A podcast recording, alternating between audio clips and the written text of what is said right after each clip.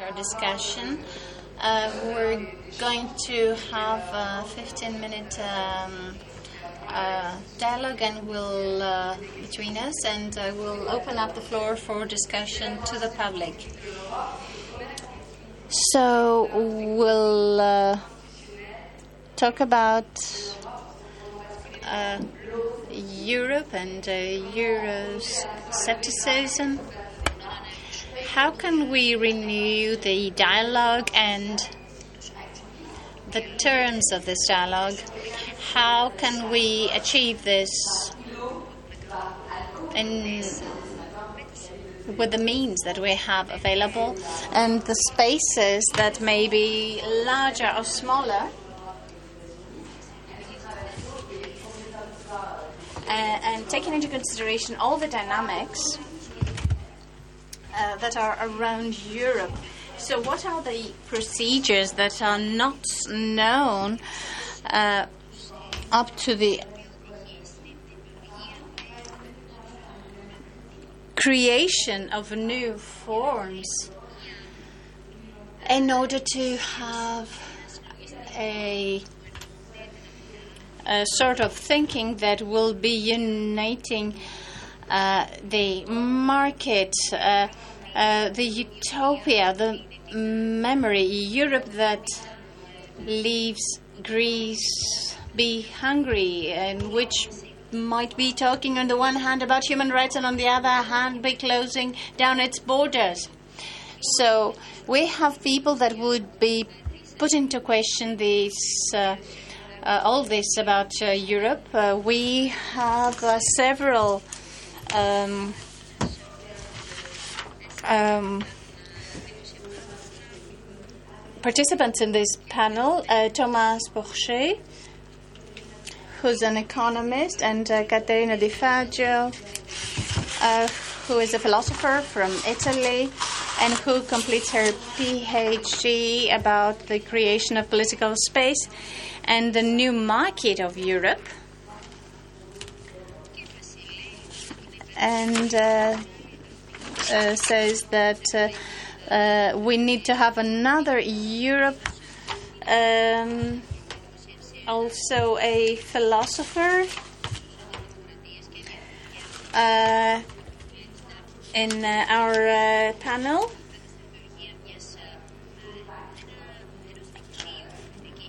Uh, he will be referring to a network of critical thinking. And uh, are you for a um, Europe of uh, the young people and truthfulness?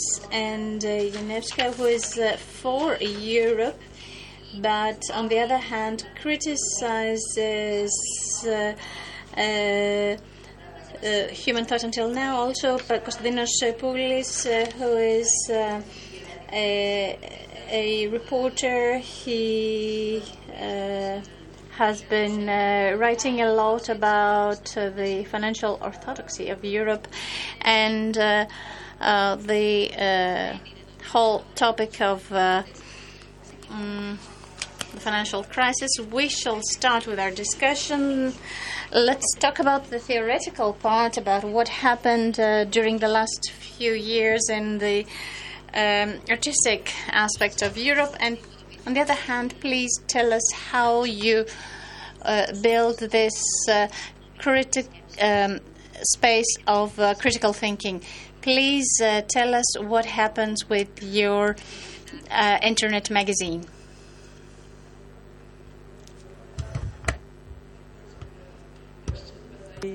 can imagine what was the question. Like uh, it's the concrete part of your yeah, action. Yeah, I know. it's uh, the concrete part of the uh, of the theory is uh, is writing, is a journalism, is a publishing work. The concrete part of uh, what uh, I'm, I'm doing, what Krytyka Polityczna, my organization, is doing, and what I think is very important when we uh, discuss about about Europe and also discuss about the culture for all day. And also yesterday we talked a lot about the cultural activity. And uh, but I had a feeling that it's very important that uh, to understand. I'm not gonna talk a lot because I think we are a bit tired and we and we are waiting for the for the dinner and for the wine. So I just jump into the you know to the concrete answer, the, to the conclusion. Yeah, uh, and the conclusion is like. Uh, I had a feeling that we thought, okay, like uh, the cultural activists, the grassroots movements, uh, all of this, we're gonna slowly and slowly change the situation and change the world. And uh, but and but meanwhile, that's why we were not interested. Uh, when I said we, I had a feeling I'm talking about you know that many activists I met and I work with, and we hated politics. We're not interested in politics. This is also like you know the I've met many young like people from, from the young generation who really hate this. And uh, we left politics to politicians and uh, all of this. And some of us also believed uh, in this narration about uh, the, the end of the history. But sorry, it didn't work like that and it didn't happen. So, uh, what happened in this time when we thought that the situation magically was going to change? Uh, I think somehow we thought that uh, we all know the story about the liberalism, you know, that the rich people will be richer and richer, and then the money will gonna drop down magically. Yeah, Mm. Never. La théorie du ruissellement. yeah, never worked. The same is with the with the active uh, active citizens. Like we can be very very active, and we thought, okay, like some kind of magically, all of our activism, all of our ideas, we're gonna go to the top, like to the politicians, to the institutions, to the state, to the European Union, to the governments. But it didn't happen. What happened, meanwhile, in, in this time, in last years, like the economical crisis, like refugee crisis, war in Ukraine, Trump in US, and uh, the far right movements and the far right politicians in the governments, and uh, so somehow we, you know, we wanted to change li- like the, this liberal narration, but now we also need to uh, change like the also the political situation in our countries and in Europe. So this uh, and the practical thing is that we cannot do this alone, like as a, only as an activist, only as a right to the city movement, like the grassroots movements. I had a feeling that uh, we need this critical thinking in a meaning that we need this. Uh, we need to sit together and uh, with the, with an activist. They have a lot. They know a lot what is happening in their cities, in their countries. With uh, uh, with intellectuals, with the people from universities, and uh, I had the feeling that this kind of, you know, that uh, the, the knowledge we produced as an activist, as a journalist, as a, as a political commentators, we haven't seen each other. As a researcher. As the researchers, we haven't seen each other. So the, what I'm doing in, uh, in my organization in Poland, in Krytyka Polityczna, Krytyka Polityczna runs the publishing house. We publish like 40 books a year, and we try to, you know, show that there is other language about the history, economy, and so on. We run the magazine. I'm a chief editor of Online Political Daily. I'm a political commentator. We run the cultural spaces, and we connect the knowledge, build uh, knowledge produced by the researchers, like by the the activists, and uh, because you know the and we also think try to think that okay the, the what we fight with like five years ago, like six years ago, changed. So we cannot forget also about the geopolitical situation right now, and this is like the concrete things we need to do. We will come back to this uh, concrete uh, proposition. Caterina Di Fazio, what do concretely you make for this critical space about Europe? Thank you, Mathilde. And I also wish to thank Anne Caroline and Vincent and everyone else for organizing this and everyone for being here, of course. So, um, yeah, I started this project, uh, as you suggested, also with the help of Etienne Balibar in France and Nadia Urbinati, who is a philosopher at Columbia University. Um, I started it actually in France because I used to be based in France, and then it continued um, in America. I was a visiting scholar at Columbia. The project is called, uh, the, the long name is Agora Europe on the Europe series on the European political space. So the aim of the project is to talk about Europe, of course, but mostly to talk about the political dimension of Europe. So what possibly is lacking in, in Europe. Um, we're doing this trying to bring together intellectuals, uh, philosophers, of course, but also artists, and also most, uh, mostly politicians. So the idea is that it is completely detached from any political party, and it remains, um, although the political subject is, is clearly uh, political, but it remains completely independent, to give a space of discussion, uh, of conflict, democratic conflict, of course, to all of the parts uh, and all of the forces on the political field. Uh, the idea, as I was saying, is to talk about Europe, so the future of Europe, um, but to talk about it, of course, in a critical way, um, and to talk about the political dimension of it. So we're seeing now what we call, and we have called for many years, the crisis of the nation state. What remains to be um, understood is what is the relationship between political uh, states and European Union, and what is the dynamics in between these two, and also what is the uh, the component of law, European laws and uh, sea laws that we constantly see breaking um, all the time in this period. So the idea is really to talk about Europe with as many people as possible. The second dimension of it is to really make it public. So that's why we called it Agora. Uh, the idea, I think, stems from uh, the Night of Philosophy a few years ago in Prague, um, where we presented the work of Etienne Balibar and Etienne Tassin. Um, and the idea of the Agora is to have um, a few speakers talking about a main subject, that is to say Europe in its political dimension, and then a subject that is uh, linked to the country that is hosting us. Uh, so, for instance, in the UK, we're doing Brexit. In Italy, we're doing uh, Italy versus Europe, as it's a very hot topic right now. Um, in France, we did just the political space. At Columbia, we did migration and Charter 77 in Prague. So, the idea is to both talk about Europe and specific topics related to um, to the specific country, but also to do it in such a way that all of the speakers invited can only speak for maybe five minutes, really, and then open discussion with the public. So it needs to be as uh, participated as possible, and this is why we called it an agora, really. So that's our practical answer to the theoretical problem. C'est votre agora européenne, Caterina Di Fazio. Thomas Porcher, prenez des notes.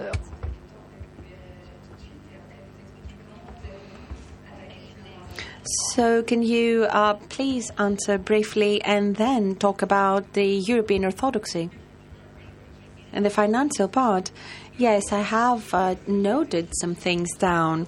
The first thing I wanted to say has already been said we are essentially um, prisoners of an institutional framework that allows a very limited margin of movement.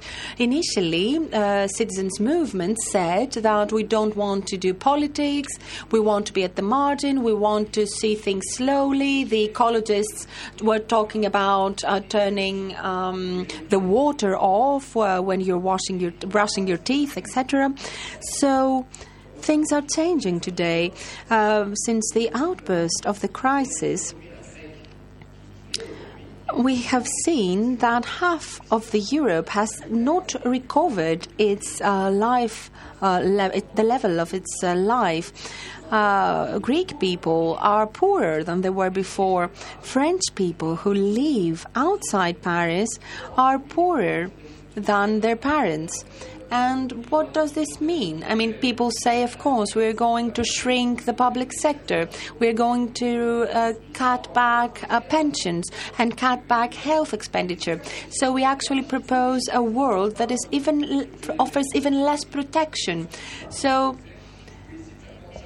I would like to give you a few notes and a few words.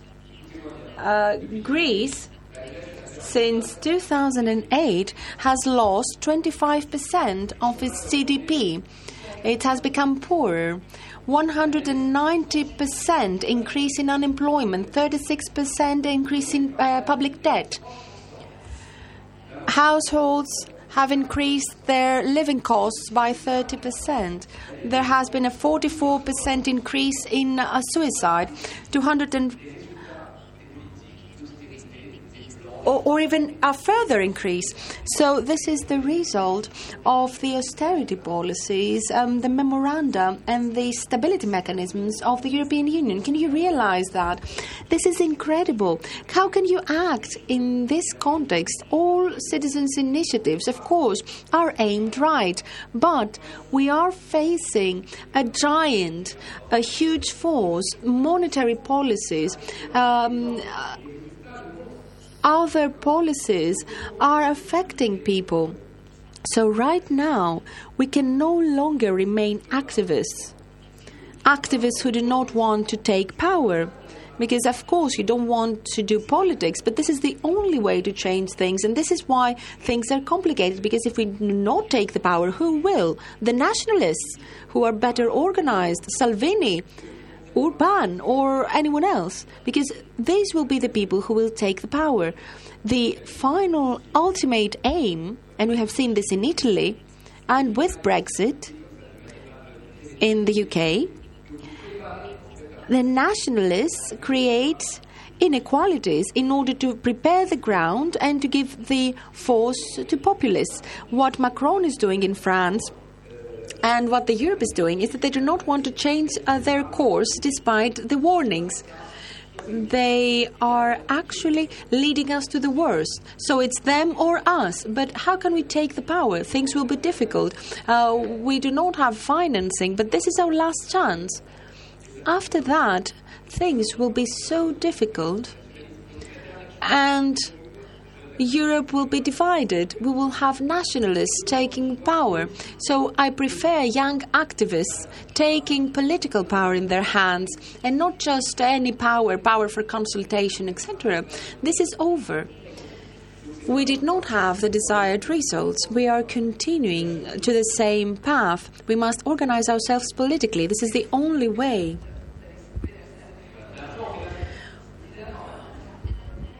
Okay, you have incited a debate, a very strong debate now, and of course, then we will drink, we will have a party, and uh, we can celebrate.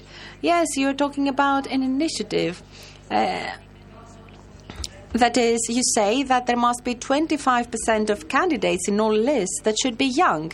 Yes, of course. Uh, I'm not saying that this is an obligation, I'm just saying that it's very important. And let me just talk about the role of a project that has to do with criticism. Let me talk about this before entering politics. Okay, so what I would like to say, in order to add to what the previous speakers said, is that, of course, we are living in a very critical era. But this does not mean that we must not uh, exercise criticism.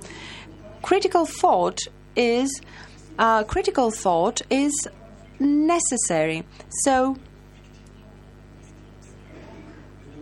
critical thought is necessary. This is not a virtual risk, it's a real risk. We are talking about the environment, and this is not just speculation, but this, there is a real risk. And the bigger the risk, the more uh, the thought that led to this risk cannot accept the risk. And this is why we need a critical analysis of the facts and a critical analysis of the dialogue that must take place. We must understand very simply that an event by itself cannot exist. Nothing is born from nothing. Uh, there must be a dialogue. And we're talking about Greece. For example, in Greece, there is a Marxist theory there is a critique that can say that, of course, there's always two things in a discourse uh, there are the facts and some form of the truth. And there is a structure that relates to all this that can serve specific interests. It can serve political interests or other social interests, and this has to do with how you present the truth uh, through networks, through the press, through the TV. So we must see the critical thought. What critical thought is? The critical thought helps us distinguish the facts from the description of the facts. So, critical thought, and we talked about this in the forum, uh, we talked about territory and space. The last thing I wanted to point out is that it is very difficult to defend critical thought in, a very, in such a critical era because when things are urgent, when we have immediate need there is an instinct, an instinct to react, but we must continue to think because thought will help us see what's wrong with the institutions, uh, the cultural, educational institutions. I work in a university, and there there is a space which, of course, we must open up a space against urgency, and there we will be able to make critical thought flourish. European universities do not do that. We must undertake a critical thought project uh, linked to the reality. The term that should be used is critical facts, so as to have critical thought towards those critical times that we're living. Uh, the university research must move towards this direction. Even if we're not talking about direct political commitment, I believe that we must create a space uh, for uh, the, the tools of thought to flourish, the culture, knowledge, etc. We want universities that will discuss in a critical way uh, the developments, uh, political and other developments, and we need, apart from universities, all kind of educational institutions uh, to participate in this, and parliamentary institutions that can that will not succumb to the emergency, the urgent need that is around us, and will allow critical thought to be developed. So we must not compromise just with politics, but we want critical thought at the European level. In some way, this is a paradox. And this is the last thing I'm going to say, and it's related to what uh, we said before. There are two risks. First, the lack of critical thought and the distortion of critical thought uh, by manipulating criticism in the name of criticism or through uh, conspiracy theories. So, this is a fascism of criticism. So, they want to show us that they are exercising the real criticism. And in order to denounce false criticism, we must have the space so that um, economists who carry out this criticism are economists. They have number, they have figures, and we must be able to do both things at the same time. This is the only solution. It's not easy. I believe that denying those institutions, denying democracy in the name of urgency and in the name of risk, uh, well, this is uh, the problem. We must leave space, we must leave time in order to have a discussion, in order to open up spaces, and this is what we're doing here. But it is important to understand it. Now, why do we need young people?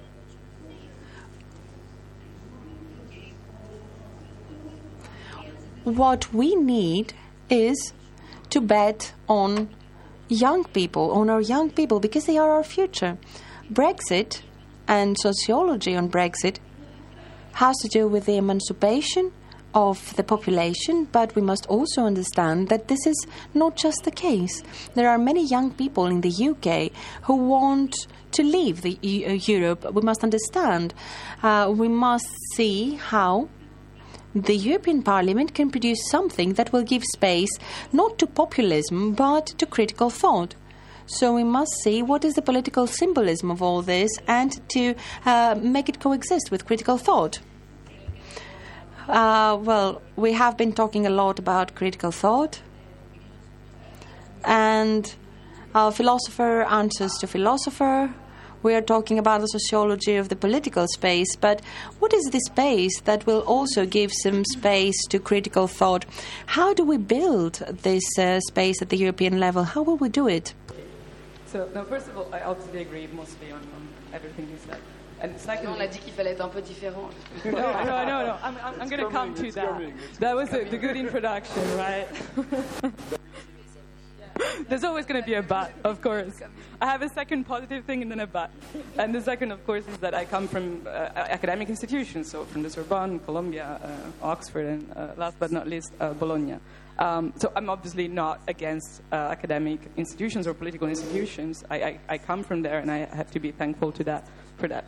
Um, but uh, like on the other hand, I think there is a need right now, especially because of this critical situation, to open up to a more broad audience, let's say. So with the Agora Europe organization of the like of the various events, at the very beginning, I only could count on the on the universities, so Sorbonne first and then uh, Columbia. then what happened was uh, an incident actually that I was um, asking to the University of Bologna to do um, an agora there. They refused. Not sure why. It was the first like um, we're actually doing it at the University of Oxford, at UCL, at the University of Prague, in Maastricht. So all of the universities in the European space and abroad, they actually accepted. University of Bologna uh, didn't, and uh, the choice in front of that was to go uh, with the region, with the Regione Emilia-Romagna, so to open a bit more to. Um, to yeah, to the political institutions. Now, I think that in this sense, uh, we might aim at, at having a more diverse and also um, a major public, really, because the institute, there's always this kind of like fear of like, especially important uh, universities. Uh, there's always this sense of like if I don't belong to that place, I'm not going to go in. So really, although like the, the event at the Sorbonne, we opened it to all of the public, but really we only had professors and students. And I think this is really uh, this is really dangerous because in the, the, the, very specific moment in which we are right now. And how do you open, open to it to other public than professors and students? But that's the point because like I always ask the university to uh, to actually have the room open to everyone. But the point is that people do not come because they see, I don't know, Columbia or the Sorbonne and Oxford as like something completely different from what they, they're experiencing in their everyday life. So probably like political institutions are better. That was the first thing. Um, or obviously much better would probably be um, uh, like a public space, like whatever, a square, whatever, mm-hmm. uh, where actually you can have as many people as possible. We're using a format that is a bit uh, weird and probably not very orthodox. That is to say, as I was saying before, we have this very long discussion with the audience, and like the more the audience is diverse and the more they feel that they have a space to participate, then uh, the better it is. Uh, so as for the space, um, as I was saying before. it took almost 400 pages, right, to try to explain what political space is. I don't think I succeeded in that, so that's probably too much of a long. yeah. yeah, that's exactly the point. So on the one hand, one could define the political space as just a national state, so the national borders, geographical division. Uh, on the other hand, of course, every space that, um, for, for a moment or for, I don't know, days or whatever that is, carries political ideas and carries like a political movement and a public participation uh, with uh, political contents, I think becomes, yes, a political space. Uh, so this, I, I think we could say that right now we're in a political space, the parliament is a political space. Now, on the parliament, and as I was saying, like we're organizing uh, the next Agora with, uh, with a uh, like institution, a political institution. The problem becomes for the people that they don't feel represented. Represented. So of course, the, like Parliament is the, the, main figure of like a representative um, a power and a representative space. But what happens when the people do not feel represented, and when in, in a certain way they, they feel that uh, the representation lacking uh, becomes like some sort of opposite of a public participation of the people themselves, some sort of like immediate participation. So that's uh, another question. Um, I think I'm done. I just wanted to uh, remember a sentence that Merleau-Ponty, I'm not going to be perfect in the, in the quotation, but Merleau-Ponty was saying that uh, le fascisme, c'est le récoulement d'une société face au continent. So that that's exactly what uh space is a critical discussion vis-à-vis -vis the, um, yeah, the contingents of the society. Thomas Porcher voulait réagir, je crois, et après Agnieszka, je reviens vers vous. Allô? C'est un téléphone. Oui, c'est bon. Oui, sur, sur, le débat, moi je suis, je suis un universitaire, donc je, le débat. Yes, I'm at university, so I like dialogue a lot. However, I believe that today, um, or in general, uh, dialogue is never uh, equal or at the same time, at the same uh, level. Today we've uh, listened to lots of analysis, and yes, I agree, 100% I fully endorse. However, uh, despite what you said, and our friend Camille said, uh, yes, you might be told you're a dreamer, but reality is not that way. We may have a dialogue all the time, there are so many uh, people that are having a bad time. Uh, there are always the forgotten ones. And let's not forget uh, the things about Macron and Pigalle. Uh, this disturbs me because when at this level among us we have a dialogue, everything's fine. But when you get there, and you'll be talking about global warming and uh, um, greenhouse effect, everything will be okay. But uh, when you address some other people, uh, they will just tell you, no, sorry, we'll continue to do whatever we've been doing for so many years. Please allow me to say that the issues of the economy we've uh, really um, talked so much about. Stiglitz and many other economists will tell you that these things do not work. This, the very same IMF, uh, Mrs. Lagarde, might admit that she went wrong, and yet she continues uh, adopting. Uh, uh, the same measures and uh, the same policies she's been uh, uh, implementing for so many years. So these uh, debates, all debates and dialogues do take place. However, uh, as Mrs. Thatcher used to say, there is no alternative. But we know that we're right. What can we do in order to change things? We have to overtake power. That's it. We should take power into our hands. Agnieszka. Take over power, but also show that there is a situation that has reached uh, to such a bad point that we have so many good analysis,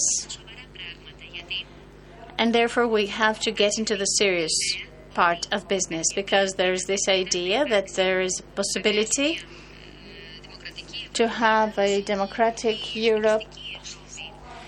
Otherwise, will, there will be the nationalistic Europe. And are they just two extremes? Do we only have these two alternatives? Can't we have the, the alternative you're talking about? perhaps with the obligation to our part to be able to block something. Otherwise, by continuing uh, the critical thinking, there's also the urgency uh, uh, to act, but also to think. Traduction. C'est une expérience de débat européen. Like, I agree totally that we need to take a power. Like, uh, my everyday job uh, in Poland is uh, also being political commentator. It means like twice, three times a week I'm in radio, television, and usually we talk about only about one thing: how the, how to win with the right wingers. And uh, honestly, there is like very simple answer: like you know, we need to win election. But to win election, you need to go to election. Yeah, like the.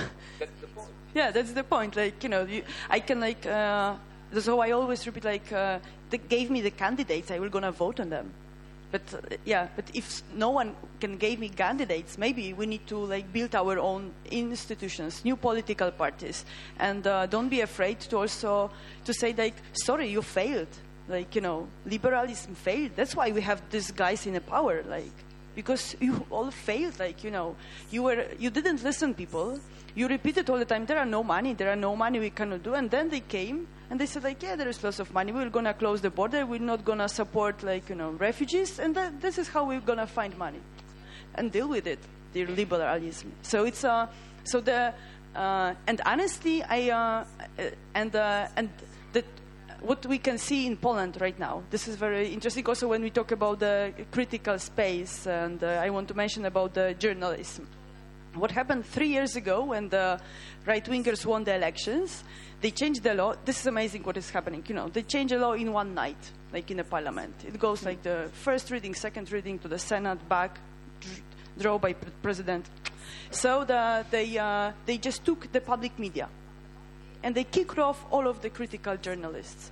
And we started like, uh, also my organization started to invite some of them, but like as much as you can, but of course you don't have enough money.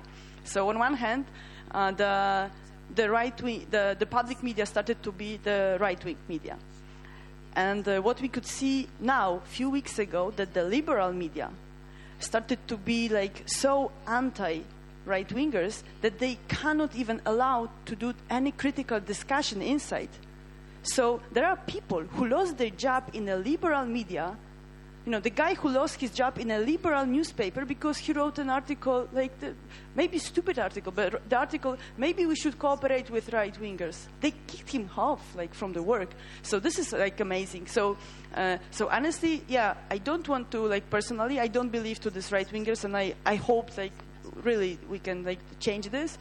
But I don't believe that the the liberals, like you know, I don't believe that people like you know like. Uh, like the, the the kind of people like Hillary Clinton or something like that, like they were gonna change something. I don't believe in this. Like, sorry, you had your chance, and uh, and the other thing is like the that uh, that's why the new political actors need to come, and that's why uh, this is what I called. And I also see some kind of uh, I have some hope and that uh, and I see that some there are places when civil society there was this narration about the civil society. Liberals loved this you know that it was also great for them. It was also great for them because they the, you know the state should the state was safe like the state was not uh, involved in many topics didn't take care about many issues because there were NGOs. NGOs are like the people are active, people are like this is cheaper even like you know of course activists we're gonna do this like in a, uh, uh, less money. So the so the the idea of the civil society changed somehow into the idea of the you know the activists who are not listened by the state and who are like doing the job which should be done by the state. And there are some places when this fortunately, this civil society started to change into political society. These are places when the right to the city movements went to the elections, when the people started to build political parties, like in Poland, Razem, like the, uh, like the, uh, you know, the local elections in, uh, I don't know, Croatia or Serbia, like the Nedavimo Belgrade, like the Zagreb je naš. These are these kind of examples. Yeah, there are teeny tiny right now, maybe, but, uh, but this is uh, in, in Europe, it's important to see each other, but also to uh, to think, okay, like honestly, what we can lose, like we have nothing to lose at this moment. Like you know, we can wait and think, okay, the maybe they failed. This is the this is what liberals doing. My last.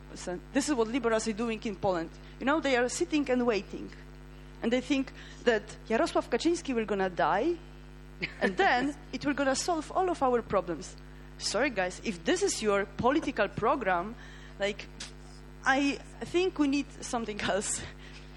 so it's uh, so the trick is like really like to not be afraid of being active, being political, and also not to be not to be afraid of being really radical in some sentences. Like also the young people should be radical with like the young people who uh, they really can say, uh, you know, we like the word you build it, parents, but not it doesn't work perfectly. This is what like this is what young feminist movement started to say, even to older feminist movement, that we appreciate everything, really appreciate. But sorry, like like all of this Me Too campaign and so on. And I really believe in this kind of this is like it will be hard, like the, the older generation we're gonna hate this. But this is maybe the only chance, like as I said, we have nothing to lose. Like, so we need to be, you know, the active. We need to be politically engaged, and then we need to say openly that the changing is like necessary. Frédéric Worms, merci. Agnieszka. Agnieszka. Uh, what I want to add, just to complete and not to object, is something. Is the fact that uh, I think we all agree probably on what we are against. And it's important, but I think it's not enough. And I think, and it's why I think that the real power is not only power. Power is also ideas. And as Hegel said, maybe, I don't know why I'm speaking in English. Yes, that, I that was was, supposed to speak in that was I was about to I'm tell sorry. you what's sorry. happening. I'm sorry. Is it okay? It's the I- liberal topic that Uh, no, you it's speak in English. Sorry, it's the last one who spoke. It's a, if you spoke in Greek, I couldn't. choose your language. Okay, it's either English or French for me. Okay, let's stick to English. Sorry. okay, so as Hegel said, okay, as Hegel said, ideas lead the world. Okay, les idées mènent le monde. And it's very important to have a, a sort of positive set of ideas that justify the, what we are against. Not only, and you know, and of course we criticize, but we, we have to know in the sake of which we criticize. And so I think, for example, that um, um, if you, I, I, I think like um, the feminist question and the environment questions are the only two fights that are going forward today. It's the fights that are concretely making democracy forward. But in the sake of what? In the sake of equality, in the sake of uh, the refusal of discrimination, in the sake of uh, principles that we should really concretely be applying to things, and we should be engaged and we should be active, and the young people should be motivated to act. But also, we have to build a doctrine that's coherent. If you want to fight for equality, then you also have to. Uh, to have political diversity. If you want to take the power, you have to, in, in your power, will you tolerate opposition? Will you tolerate diversity? I mean, to me, it's fundamental.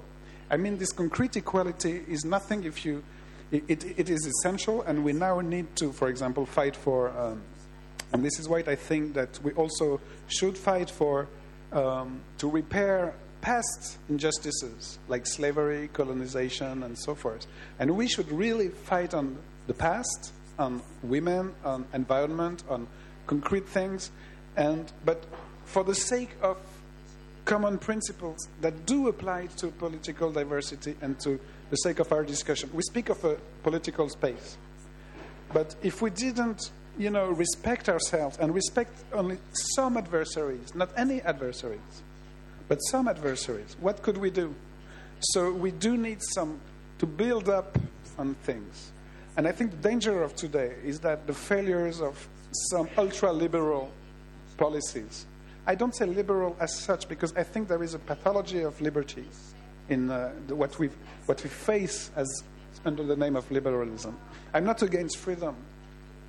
I mean, and the, the danger of liberalism today is that it, it tends to, to make you think that lib- liberty is not a value anymore. But if you, of course it is.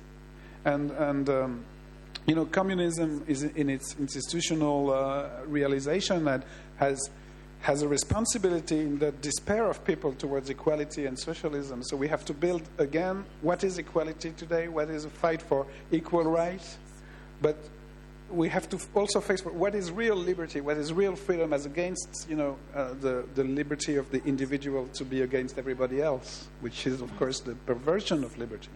Just so we have to build a, a critical thinking because if not, our refusals will not take the power because the refusals of, uh, of fascism is much more powerful because it, it pretends to be efficient, it pretends to be anti capitalist too, it pretends to be anti uh, uh, everything we are against too. So, how do, do you build a coherent doctrine? To me, it's not, it's not a secondary question.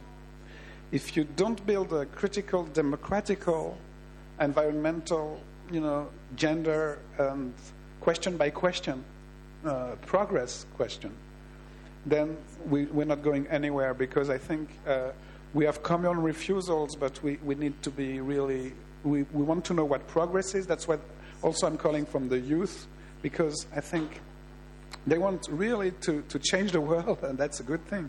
But they, they don't want to. I think we have many dangers, but I don't think that's um, a civil war is the solution. No, definitely. Euh, donc, juste pour, pour, pour reprendre. euh, So, to come back to what we were talking about, there's building some critical thinking in order to find out what the alternatives offered by history is. Uh, some undoubted alternatives and fully accepted. Let me reiterate some critical thinking on history and perhaps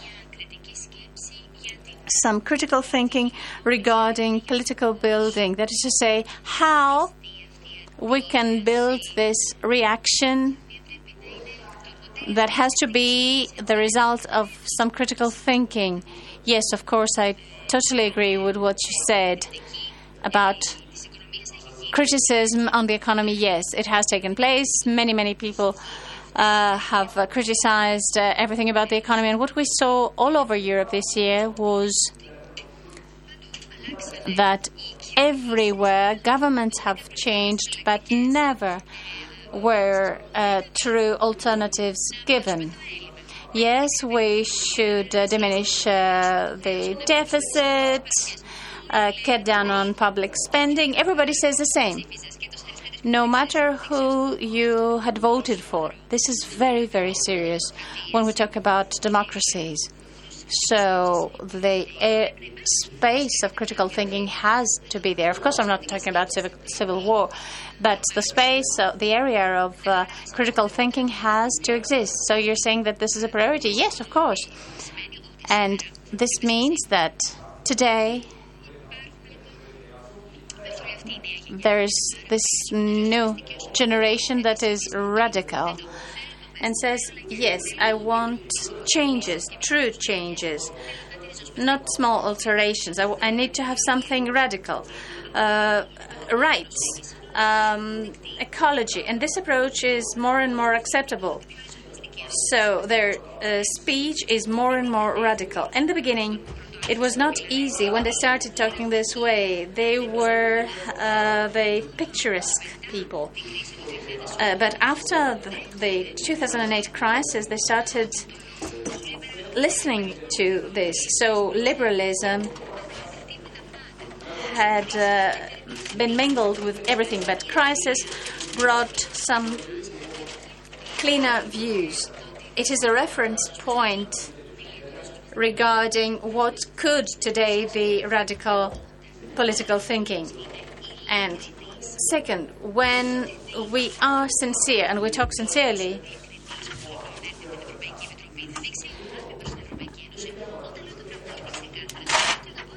it means that we love Greece, we love the European Union. We can't uh, say one thing from one point of view and uh, then take it back. So, this kind of rationale, because this is what it's all about, when I listen to this, I say, oh my God, those are the people who betray European spirit. Okay, of course, there are more people who would like to uh, say uh, something, make a statement from uh, uh, the audience, the public. Ε, καλησπέρα και από μένα. Πρέπει να πω ότι Uh, good evening. Allow me to say that uh, this is the best uh, session we have had in the lab so far. I believe that we are entering the substance that is criticism. I love Europe means I criticize Europe. Otherwise, this is not um, a healthy relationship. A healthy relationship requires criticism, uh, both on the personal level, political level, etc um, we can not keep talking about things that um, are go without saying. Um, some people deny the fact that uh, Greece has become poorer, and some people say that uh, we deserved it. And this is a narrative that was also used here in Greece. Allow me to say that if someone speaks with facts and talks about depression and about other problems, uh, they might be called populists uh, because we have lost the meaning of words. We are playing with words. Um, neoliberalism uh, contains the word liberty, but is this a real, real liberty for people, freedom for people? And those are critical questions. Also, allow me to. Um, give you another approach. In Greek, and in English, of course, and probably in French, we have uh, the word Euroscepticism. It, it means I think about Europe. They are two Greek words, a combination of two Greek words. So, this is what we must do. We have taken a wrong turn, and those who are called uh, Eurosceptics are identified with Orbán and with other far right uh, movements. Right now, we are in front of a new impasse. We have ideologies that are struggling because uh, they have not taken the right actions. There have been some disappointments in the left, of course, and I believe that this is true for the entire Europe. I try to speak about Europe, not about Greece, because we all have a common understanding. But this does not mean that the ideas die. They are renovated. They are alive. People are here. People are changed, and uh, we can uh, renovate our ideas we can create new things in order to address modern demands. If not now, when? And I believe that now is the time. And what has been said. I believe that this is the first discussion, the first debate that has happened at the European level. Here we have someone from Poland, from France, people from all over uh, Europe, and we are touching upon the questions that all European citizens are concerned about. And this is the first discussion I had on this subject. This is not just a, crit- a criticism for the lab.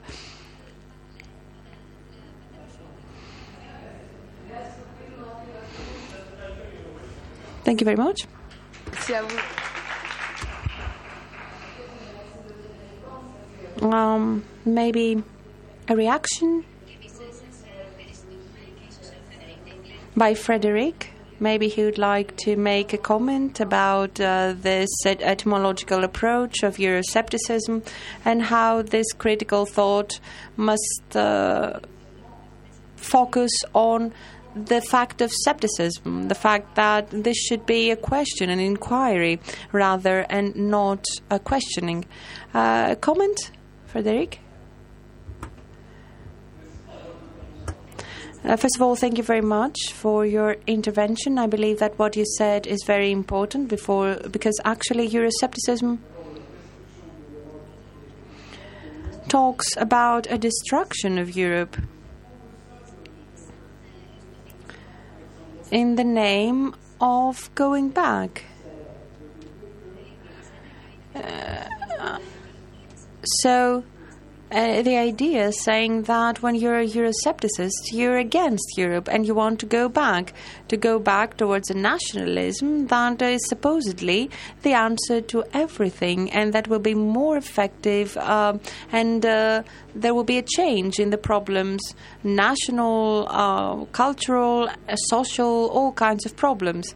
So we know how this mechanism works, and what is scary is that they are also appropriating this questioning and Europe. This is not something easy. We are before a double extortion, and you are right, because what did they do? They actually uh, appropriated Euroscepticism, the idea of a, a Euroscepticism, and uh, identified as the only fascism as the only alternative. And this is very difficult. It's very difficult, given the uh, times we're living in, to have to adopt a critical stance against Europe or even in favor of Europe or to ex- uh, exercise constructive criticism. So this is very difficult, but it is necessary because we see clearly today that criticism towards Europe is necessary, otherwise, things will get worse. So you're saying that it is necessary. Of course, we must be very careful. We must not be scared. Um, we must not be afraid. We need ideas. We should not be afraid to, to, adopt a third stance, that is, to criticize Europe without going back. What do you have to say about this? You uh, do you agree with uh, those positions, those stances? Uh, that is the meaning uh, given to Euroscepticism and this third. J'ai changé aussi. J'ai entendu la traduction en français, après vous avez parlé en français. Bon, euh, on continue en français. I agree. Um, I will speak in French. Uh, this is why we have the interpreters, of course. Thank you. So it's true that there are two blocks the neoliberalist bloc, on the one hand, uh, saying that there is no space for any other narrative, and nationalism and xenophobia that has been on the rise. And I believe that the most uh, dangerous fact is that we are right now in an era in which movements, uh, xenophobic movements, are creating a league. And this is really bad a league against Europe, and this is quite dangerous. So you are saying that uh, there is a shift and uh, going back. Uh, Europe goes back to the past, and their narrative is against Europe. Uh, what are the ideas, according to you, that emerge, uh, the new ideas that emerge, and what are the possibilities that we have? Well, before answering, yes, of course, we must be scepticists. This scepticism must not be a synonym of dominance or uh, nationalism or dominance of the nation states. Our plan, which is an active political plan, is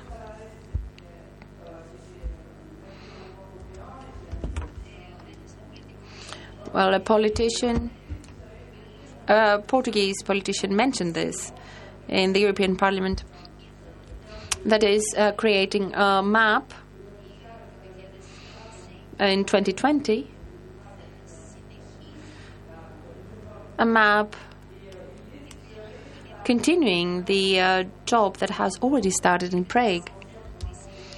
And during the workshop that we will hold on the 1st of February, of course, the date can change, we do not know that yet, we could all draw up this charter, this map, uh, with uh, uh, people from the academia, uh, politicians, young people, and uh, jurists, of course, people who are in contact with refugees. And so we should uh, draw up this charter, including 20 important points. What are those points? what are the common goods for uh, the Europe of the future. We should chen- ch- send this charter to the candidates for the European elections. This is a practical uh, aspect. We should try to promote this, these uh, principles. Good. Do you want, uh, Agnieszka, do you want to give us your reaction uh, towards uh, this scepticism, scepticism pride? And what do you have to say about this urgent situation in which we are right now, and what can be the reaction uh, about the space that can be created between the uh, two extremes that exist right now? Do you believe that the refugee issue can have a positive result? And can European Euroscepticism, Euro- European critical thought help? Uh, I'm I'm not so uh, sure. Like, I think I could repeat, of course, like what I said. Like, I think, like you know, uh, to be active and to uh, to do because you know, right, right now on the map we have on one hand like uh, the this liberal who they, there is no alternative. On the other hand, we had people who said like, yes, there is an, an alternative, and the alternative is the right wing and the nationalism. And uh, so I also understand people who decided to do what the the guy from Trainspotting did. Like, I choose not to choose. So I choose. I decided, like, okay, I will not gonna go to election. I will, I don't care. That's why the uh, if I uh, the state will not gonna give me the, the support. You know, the healthcare system, education for my kids, and so on. I need to organize this by myself. And uh, what we should, uh, what I think it's very necessary and uh, and the, also the refugee crisis show that we need to build a solidarity with like uh, between the people. We need to. This is what right wingers do because like the, this is what conservatives do. This is like in Poland, for example. This is also connected with the strong church. Uh, you know, they had really good infrastructure. There is lots of churches in Poland, so it's uh, so it's like uh, you know the the build the the, the solidarity and the bonds and the relations and uh, somehow to rebuild society. This is the challenge because the what uh, what this liberalism did, they gave this promise: you don't have to care, like you know, the the, the market will gonna care, uh, like don't worry, like you know, the, the capitalism will gonna solve all of your problems. We, you just need to earn money, and then you can buy all of your freedom. You can buy everything. Um, but we know that yeah, some people can buy the one percent who are on the top, but the other can't. So um, this is like the and uh, when we build this. Uh, when uh, in this process of like this building this bones and like this uh, this kind of social glue between the people, what is uh, for me very important, and this is last thing I want to say at the end of discussions about the Europe. Please let's remember that Europe is not only European Union. Please let's remember that there is a war in Ukraine. In Poland, like in each store, like everywhere, there are like the people, like the Ukrainians who like left the country they don't have a status of refugee. No one think about them about them as the refugees, and uh, the you know the, let's follow the situation. Let's remember like also about Russia, about Belarus, about Moldova, about all of these countries, Serbia. So it's uh, let's not forget because let's also not forget that Europe is not only eurozone, and. Uh, and uh, like when we discuss about the changings, like the structural changings, this should this cannot be only change the structural changings in the inside the eurozone. So um, this is the this is our like uh, this is what we need to do. You know, let's remember we are all in very privileged situation. We sit in this beautiful place. Uh, we are well educated. We switch into like one, two, three, four languages. Like, come on, I have no idea how you do this. Like, uh, for me, like learning English was so hard. So it's uh, but and but we are like you know with the, this is what it, what's called like in Russian intelligentsia, like engaged intelligentsia. This is also our like the we need to use our privileged situation uh, also to like some kind of support these changings because this is like if we like if we're not gonna do this if we like just left people like because honestly like you know uh, probably most of us like we we can take care about ourselves so it's, it's uh but uh, we sh- like we have a knowledge also. We have possibilities. Like we need to use this to change this situation. And this is uh, this is our like you know the the homeworks. Like this is what uh, what uh, this is like what gave me the power and the energy in everyday work also you know. Uh, this is what I think when I come here like and I spend all day like flying and all day flying back. And I think oh my god this this is like uh, probably there are like thousands of better ways of spending like free time. Uh, but uh, I was I'm really in the in good in this privileged situation, and I think this is my uh, you know the I, I, need to do this. Like this is what I can give back to the society, and uh, so let's. Uh, there is no alternative. The, the, we are the alternative. Thank you, Agnieszka. Uh, un mot, une réaction dans le public. Ε, λοιπόν, ένα σύντομο σχόλιο. Uh, just a short comment because uh, many interesting things are being said. I will speak in Greek.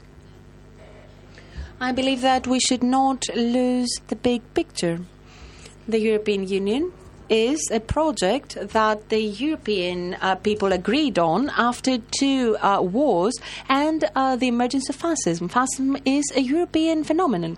And now, after a big financial crisis that started at the other end of the Atlantic, we are facing the challenge of um, addressing a European disease, the emergence of fascism. Fascism, this uh, generalization, this general idea, is related to a series of reactive positions such as um, racism, sexism, patriarchy, uh, a conservatism throughout uh, society, and rationalizes all relationships, culture, politics.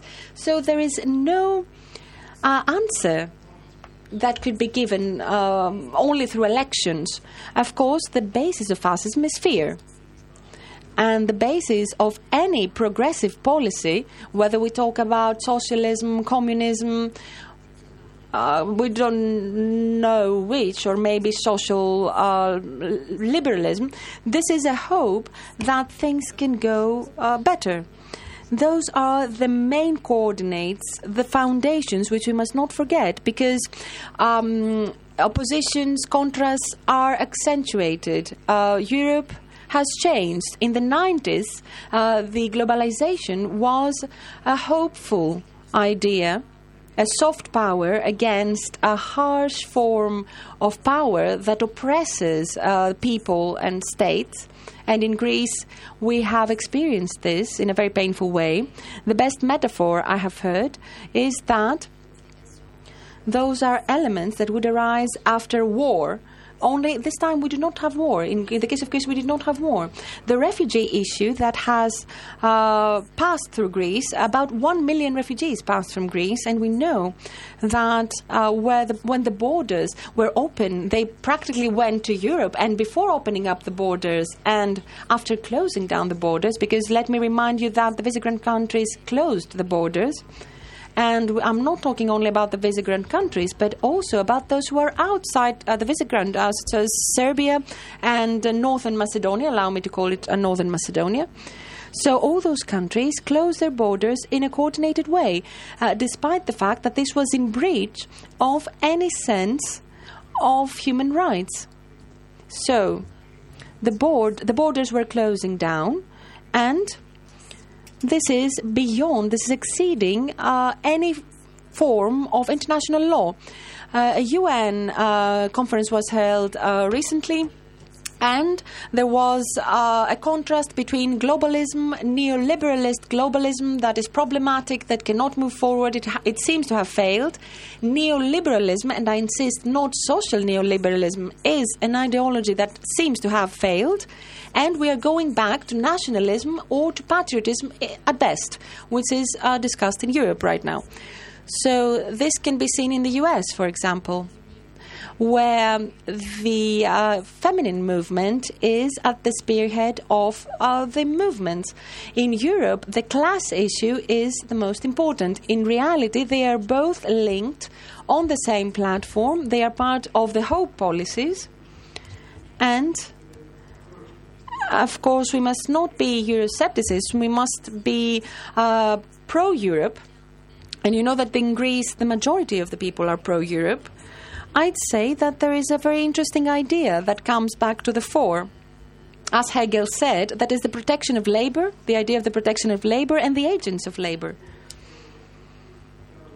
And to close, let me say that in many aspects, Europe is going towards the right wing, but in the south, in Spain, Portugal, in Greece, there is a new left, and we do not know what it will be. We would hope it to be a Marxist, meta Marxist uh, left, but in the next European uh, elections, we have a European caucus that is the possibility of having a coalition between all progressive forces and in this context, my, this is my personal view, of course, this is very important because the entire field must shift.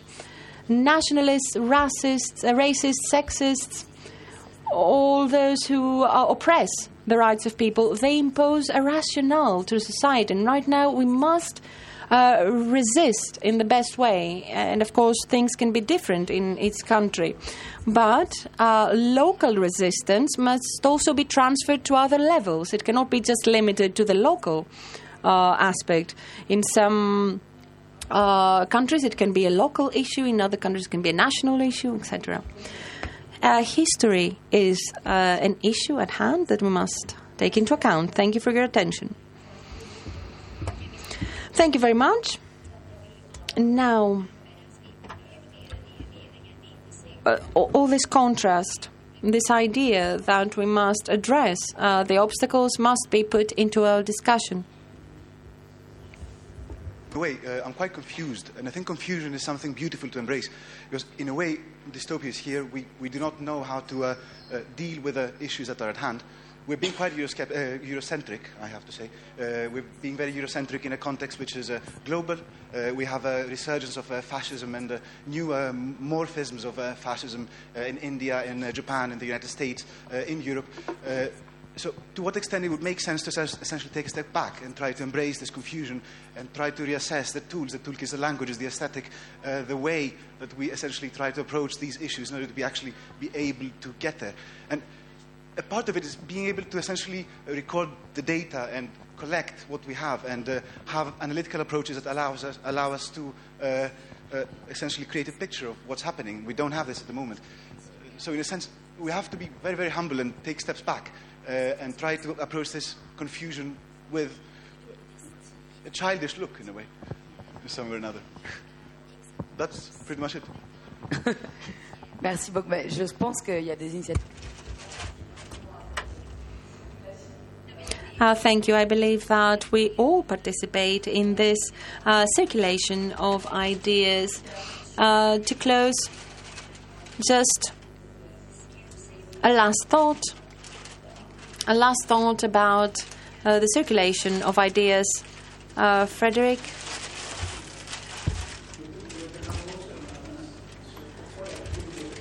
I wanted to talk about why the refugee issue is so important. And why? It is an existential issue for the European Union, and why, if we do not address the refugee issue, we will not be able to address anything because this refugee crisis has all the characteristics that neoliberal Europe must address, must face. First of all, we have an urgency. We're talking about an emergency situation. Secondly, it is an ethical issue, an issue of principle that has to do with the freedom and survival of people. Neoliberalism is supposed to be based on human rights, so we are talking about uh, survival here. And thirdly, it is a common crisis, a joint crisis for all Europeans. So, the failure in addressing this crisis by a neoliberal uh, Europe that is based on human rights and that is supposed to be strong uh, against uh, those issues is an existential issue and it has to do with the failure of the European Union. If we fail to address the refugee issue, how can we address the environmental, financial crisis and other crises? We have people who are dying, who are trying to enter Europe and in the name of the principles of the Charter of the, uh, of the European Charter of Human Rights, we let those people suffer in an inhuman way. So this is a test for the existence, for the very existence of the European Union. This is something we let happen. Uh, this will either reach point zero of democracy or extreme neoliberalism. So I believe that the left in Europe should not believe that the refugee issue is just a humanitarian, moral, secondary issue. It is a very important uh, test for everyone. The fascists have understood that, and this is why they appropriated this crisis and they are using it. We should not say that it's uh, feminism and then uh, poverty, the refugee issue, uh, etc. Those things are not separate, they are all connected to each other, and we realize this when having this discussion. Uh, and this is existential. This is our common uh, denominator, uh, the common denomin- denominator, and what uh, is also adopted by both the left and the right wing parties. So, this will be uh, the struggle uh, in the uh, next EU elections. This is um, a very urgent issue, and I believe that it should not uh, be uh, left uh, on its own. It, we should not neglect it, and of course, the media have an important role to play, the economists, activists, the universities, and politicians, each one in their own sector. I agree, completely agree with what you said. Let me add that exactly because uh, we have the European elections uh, coming up, and this is an opportunity, and we should do what big corporations do. Uh, in the automotive sector, for example, what do they do? They agree on some issues, taxation, for example. They do not compete when it comes to taxation. So we have some issues on which we agree. We all agree. Um, well, you will say that I'm radical, but I agree. You may say that I'm I'm very soft, but we must find some issues on which we agree, and we must unite as a feast and um, uh, take the power. We must focus on common things, on the things that unite us, and not on the things that divide us. Large part of the left was lost because they were obsessed with our differences just to win this 10 15%. So you are saying that we must first unite and uh, to find consensus and to do this consciously, consciously because we know that we disagree in some things, consciously, of course. Yes, look. This is it is urgent to agree uh, on some issues. It is very important. Katerina, a last words to close. Uh, we must free up the, the space urgence, but also somehow like the state of exception, like the state of exception, really sometimes. Anyway, uh, no, first of all, I'm sorry if I didn't name economists before when I was uh, talking about the Charter 2020 project. Of course, you were also invited economies are important. We believe in the economy. Okay. The second thing is, uh, I'm very sorry to bring uh, like a U.S. example as a virtuous example in this um, in this discussion. It's quite weird considering the, the, the shape of the U.S. right now. But um, in, in, the U.S. before and after the Trump election, we like assisted to the, like really a spring of like social movements. The feminist movement, of course, also the Black Lives Matter movement, and, and so on and so forth.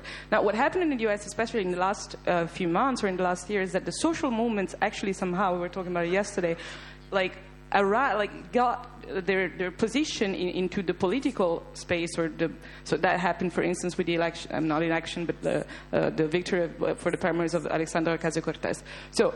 Uh, I, am not really sure of how we can bring social movements in Europe to the political uh, sphere. So that is um, the main point, I think. Um, and then, yeah, I think that resistance is, of course, important in, in, in terms of like this fascism that is it's delegating, and uh, that we really have to work on the idea of a European political space together. Thank you. You speak very fast, but not fast enough, Claudia Di Fazio. Uh, Agnieszka Wisniewska, pour conclure, une, une minute. Un mot, peut-être. uh, when we talk about concrete things, one of the things I'm involved for last years, it's uh, it's building like uh, to preparing to European election, European Parliament election. I'm uh, I was for two years member of coordinating collective in DiEM25 Democracy in Europe movement. I work with uh, and we build the networks with uh, Generation Alternative, with Livre, with Razem from Poland. Uh, this is what I, this is my everyday also activity the, to to build bonds like to build common program. This is fascinating when you, when you write a common program with six political parties and also to use the experience from US, like also to talk with the people. I also talk with the people who were involved in Ocasio-Cortez and Sanders campaigns. And this is our concrete works to do.